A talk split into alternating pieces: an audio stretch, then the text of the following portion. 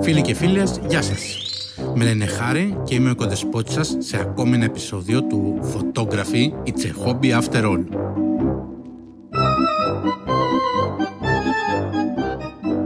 Είναι εβδομαδιαία εκπομπή που μιλάει για θέματα φωτογραφίας. Την εκπομπή που σας ενημερώνει για όλα τα νέα στο χώρο. Και τέλος, την εκπομπή που επιδιώκει να γίνει το ευχάριστό σας διάλειμμα. Πάμε να ξεκινήσουμε λοιπόν. Το σημερινό μας θέμα διαπραγματεύεται το σένσορα της μηχανής μας και πιο συγκεκριμένα ο τίτλος του επεισοδίου είναι «Γιατί το μέγεθος του σένσορα είναι τόσο σημαντικό» Να διευκρινίσω εδώ ότι δεν θα μιλήσω για όλων των ειδών των καμερών που υπάρχουν στην αγορά. Θα επικεντρωθώ στις κύριες μηχανές που είναι για τους περισσότερους από εμάς. Οπότε δεν θα μιλήσω ούτε για medium format, αλλά ούτε και για large format κάμερες.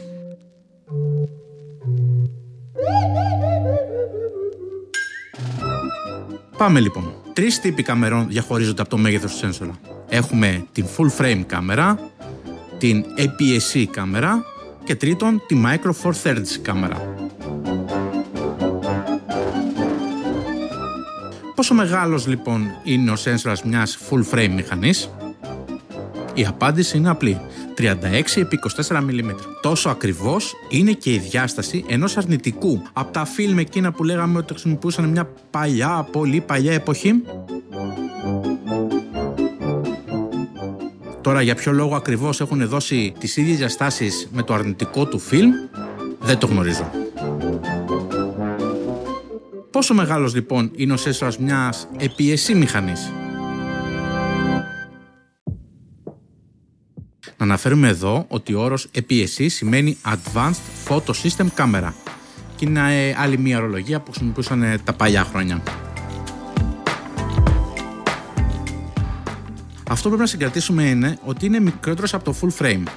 Πόσο μικρότερος, συνήθως είναι 1,5 με 1,6 φορά μικρότερος από το full frame.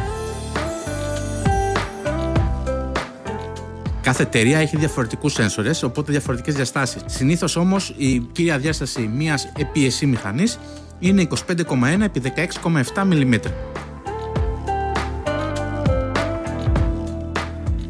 Επειδή λοιπόν είναι μικρότερος κατά 1,5 με 1,6 φορές, ονομάζεται και crop sensor μηχανές. Τώρα, οι Micro Four Thirds μηχανές είναι τελείως ένα διαφορετικό σύστημα. Η διαστάση του σένσορα είναι 8 επί 13,5. Οπότε, ας κάνουμε μια περίληψη. Οι full frame μηχανές έχουν 36 επί 24. Οι cropped ή οι PSC μηχανές έχουν 25,1 επί 16,7 και οι micro four thirds έχουν 8 επί 13,5. Οπότε, όσο μεγαλύτερος είναι ο σένσορας, τόσο πιο καλή θεωρείται μια μηχανή και τόσο πιο ακριβή είναι. Δεν θέλω να παρεμεινευτεί εδώ ότι το πιο, με το πιο καλή εννοώ ότι με μια full frame μηχανή βγάζει καλύτερες φωτογραφίες από ότι με μια micro four thirds. Ο σένσορας επηρεάζει και το εστιακό μήκος του φακού. Όταν λέμε ότι ο φακός είναι 50, δηλαδή 50 mm, εννοούμε είναι 50 mm όταν το χρησιμοποιούμε σε μια full frame μηχανή. Άμα τον ίδιο φακό τον βάλουμε σε μια APS-C κάμερα, τότε θα έχει ένα αποτέλεσμα σαν να χρησιμοποιούσε έναν 75 αν τον 50 αυτόν τον έβαζες σε μια Micro Four Thirds μηχανή, θα έχεις αποτελέσματα σαν να έχεις έναν τηλεφακό περίπου στα 100 mm.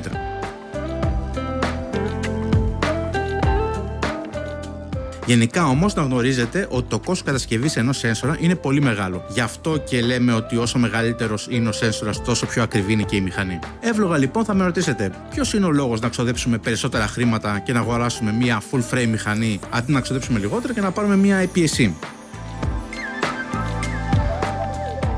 Θα σας δώσω δύο σημαντικούς λόγους. Πρώτον, όσο μεγαλύτερος είναι ο σένσορας, τόσο πιο πολλές πληροφορίες μπορεί να λάβει.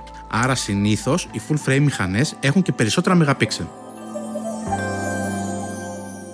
Επίσης, οι σένσορες των full frame μηχανών είναι πιο ανεκτικές στον θόρυβο. Δηλαδή, τι εννοούμε, ότι η ποιότητα εικόνας που θα λάβουμε σε μια νυχτερινή λήψη με μια full frame μηχανή θα είναι πολύ καλύτερη, αισθητά πολύ καλύτερη, από ότι σε μια APS-C μηχανή ή ακόμα περισσότερο σε μια Micro Four Thirds.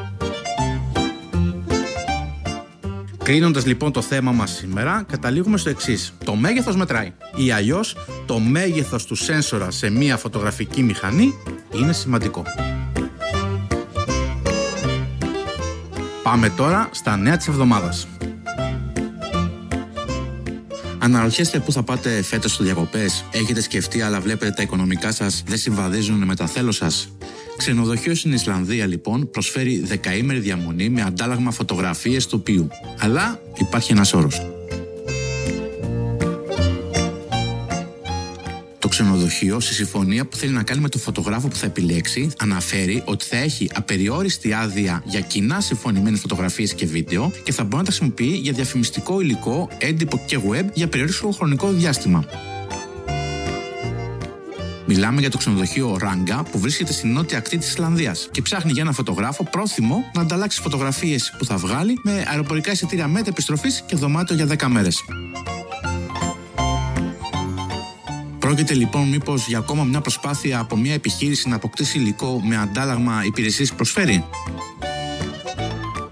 Να αναφέρουμε ότι πέρσι το ξενοδοχείο απίθυνε παρόμοια προσφορά στους φωτογράφους όταν αντάλλαζε μεταφορικά εισιτήρια δωμάτιο για την Ισλανδία για φωτογραφίες του Βόρειου Σέλλα. Και έλαβε περίπου στις 5.000 ε, αιτήσεις από περισσότερες από 50 χώρες. Και τελικά ήταν τέτοια η ζήτηση που αντί να επιλέξει έναν, επέλεξε δύο φωτογράφους. Και συγκεκριμένα μια Καναδέζα και ένα Γερμανό.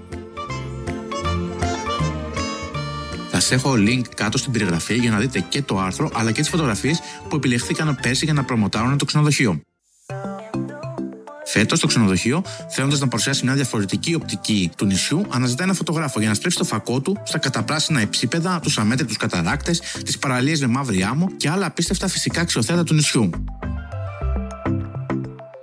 Ο επιλεγμένος φωτογράφος θα κληθεί να έρθει κατά τη διάρκεια του καλοκαιριού και χάρη στο φαινόμενο του ήλιου του μεσονικτίου θα μπορέσει να τραβήξει φωτογραφίες στο νησί οποιαδήποτε ώρα της ημέρας. Μήπως ξύνετε το κεφάλι σας ψάχνοντας να βρείτε τι είναι ο ήλιος του μεσονικτίου; Να σας ενημερώσω ότι είναι ένα φυσικό φαινόμενο που εμφανίζεται στους καλοκαιρινούς μήνες σε τοποθεσίες βόρειες ε, του αρκτικού κύκλου. Ποια είναι η γνώμη σας, Αξίζει να παραχωρήσεις εικόνες σου στο ξενοδοχείο εν λευκό για ένα ταξίδι 10 ημερών στην Ισλανδία; Περιμένω να ακούσω τις απόψεις σας είτε με ένα μήνυμα στο Messenger είτε με ένα direct μέσα στο Instagram ψάχνοντας τη σελίδα μας Φωτοκιάκοτος. Και μια που αναφέρουμε συνέχεια για προϊόντα τεχνολογίας και εξοπλισμού, να αναφερθούμε στα Apple AirTags. Κάτι μπουτόν, ας τα ονομάσουμε της Apple, τα οποία μας δείχνουν σε ακριβή χρόνο που βρίσκεται το αντικείμενο το οποίο έχουμε βάλει το tag μας. Πού θέλω να καταλήξω. Ένας φωτογράφος ανέκτησε τον κλεμμένο του εξοπλισμό αξίας κοντά στα 7.000 δολάρια χρησιμοποιώντας το AirTag. Συγκεκριμένα, ο εξοπλισμός του χάθηκε στην Αυστραλία μέσα από το αμάξι του και εν τέλει εντοπίστη από έναν άλλο χρήστη του ξενοδοχείου. Σύμφωνα με την εφαρμογή Find My, ενημέρωσε την αστυνομία όπου ήρθε και συνέλαβε τον δράστη. Τέλος, πριν λίγες μέρες η Adobe έκανε διαθέσιμο ένα update στο Photoshop για iPad. Σε αυτό το update, λοιπόν, χρησιμοποιώντας τον M1 επεξεργαστή του iPad, η Adobe κατάφερε και πρόσθεσε ορισμένα στοιχεία στο Photoshop, στη γνωστή πλατφόρμα επεξεργασίας φωτογραφίας που έχει, ορισμένες λειτουργίες οι οποίες λείπαν εδώ και καιρό, όπως είναι το Content Aware Fill, το Remove Background, Select Subject και άλλα.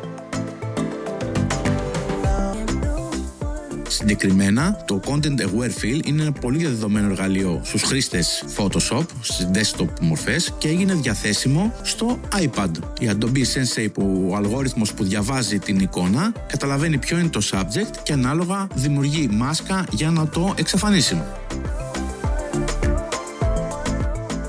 Επίσης στα Selection Tools θα βρούμε Remove Background, Select Subject. Για να δούμε λοιπόν με το τελευταίο update το Photoshop θα καταφέρει να κοντράρει το Affinity Photo όσο αφορά την επεξεργασία φωτογραφίας στο tablet.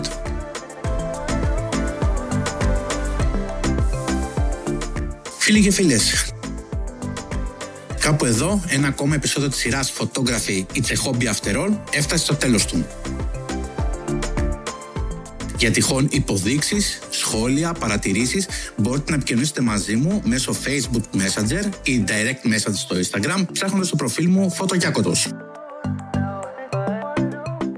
Επίσης, αν σας αρέσει αυτό το podcast, μπείτε και αφήστε ένα review στο Apple Podcast ή στο Spotify ή βαθμολογήστε το στην πλατφόρμα την οποία το ακούτε, έτσι ώστε να βοηθήσουμε περισσότερο κόσμο να το ανακαλύψει. Μέχρι την επόμενη εβδομάδα. Keep shooting, keep learning, enjoy photography. Γεια σας!